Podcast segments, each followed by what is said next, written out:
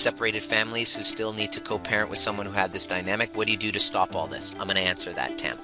So when you're being fixated on how you're being perceived and how he's perceiving, you're coming from a wound.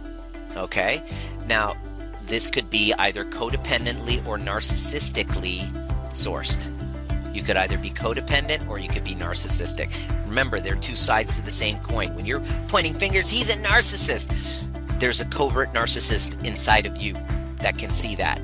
The way that you break that drama triangle, that victimhood, is by owning that you're the perpetrator, you're the victim, and so therefore, what do you do about it? Well, you become your own hero. You stop needing it outside and you resolve the attachment wounds that started them. You learn how to become trigger proof. You sharpen your trigger proof toolkit. And I know he needs to do his work. And I know he's got toxic shadow masculine. I am well aware that that's where he's running the show.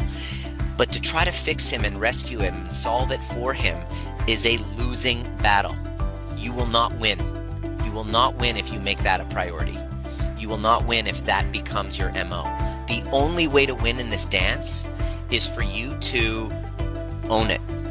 Own where you've been that way and commit to healing those attachment wounds, to solving it with your younger parts there are younger parts of you that didn't get seen, didn't get heard, that experienced trauma with a capital T, bad stuff, or trauma with a small t, stuff that you wouldn't even know is traumatic, is. Look at my last post on eight signs of trauma that you would that are normal, common human experiences, but you wouldn't know. Those things are not just an intellectual thing you can psychotherapy your way out of. They're in your body, and they must be dealt with at a body-based level.